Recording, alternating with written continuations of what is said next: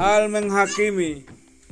Jangan kamu menghakimi supaya kamu tidak dihakimi. Matius 7 ayat 1. Karena dengan penghakiman yang kamu pakai untuk menghakimi, kamu akan dihakimi dan ukuran yang kamu pakai untuk mengukur akan diukurkan kepadamu dibilang oke mengapa engkau melihat selumbar di mata saudaramu sedangkan ada balok di matamu tidak engkau lihat yang ketahui Matius 7 ayat 3 biarlah aku mengeluarkan selumbar itu dari matamu.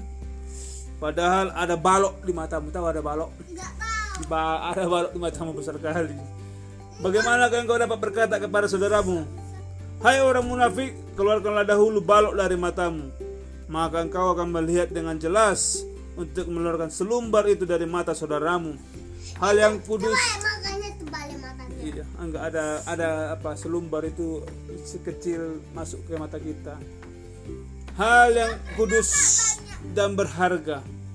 Jangan kamu memberikan barang yang kudus kepada anjing, barang yang kudus ini barang yang ber, barang yang berharga dan jangan kamu melemparkan mutiaramu kepada babi supaya jangan diinjak-injaknya dengan kakinya lalu ia berbalik mengoyak-ngoyak kamu. Jadi jangan kita membuang. Iyalah dikejar. Karena kita menemukan hal yang bodoh. Hal pengabulan doa. Mintalah maka akan diberikan kepadamu. Carilah maka kamu akan mendapat.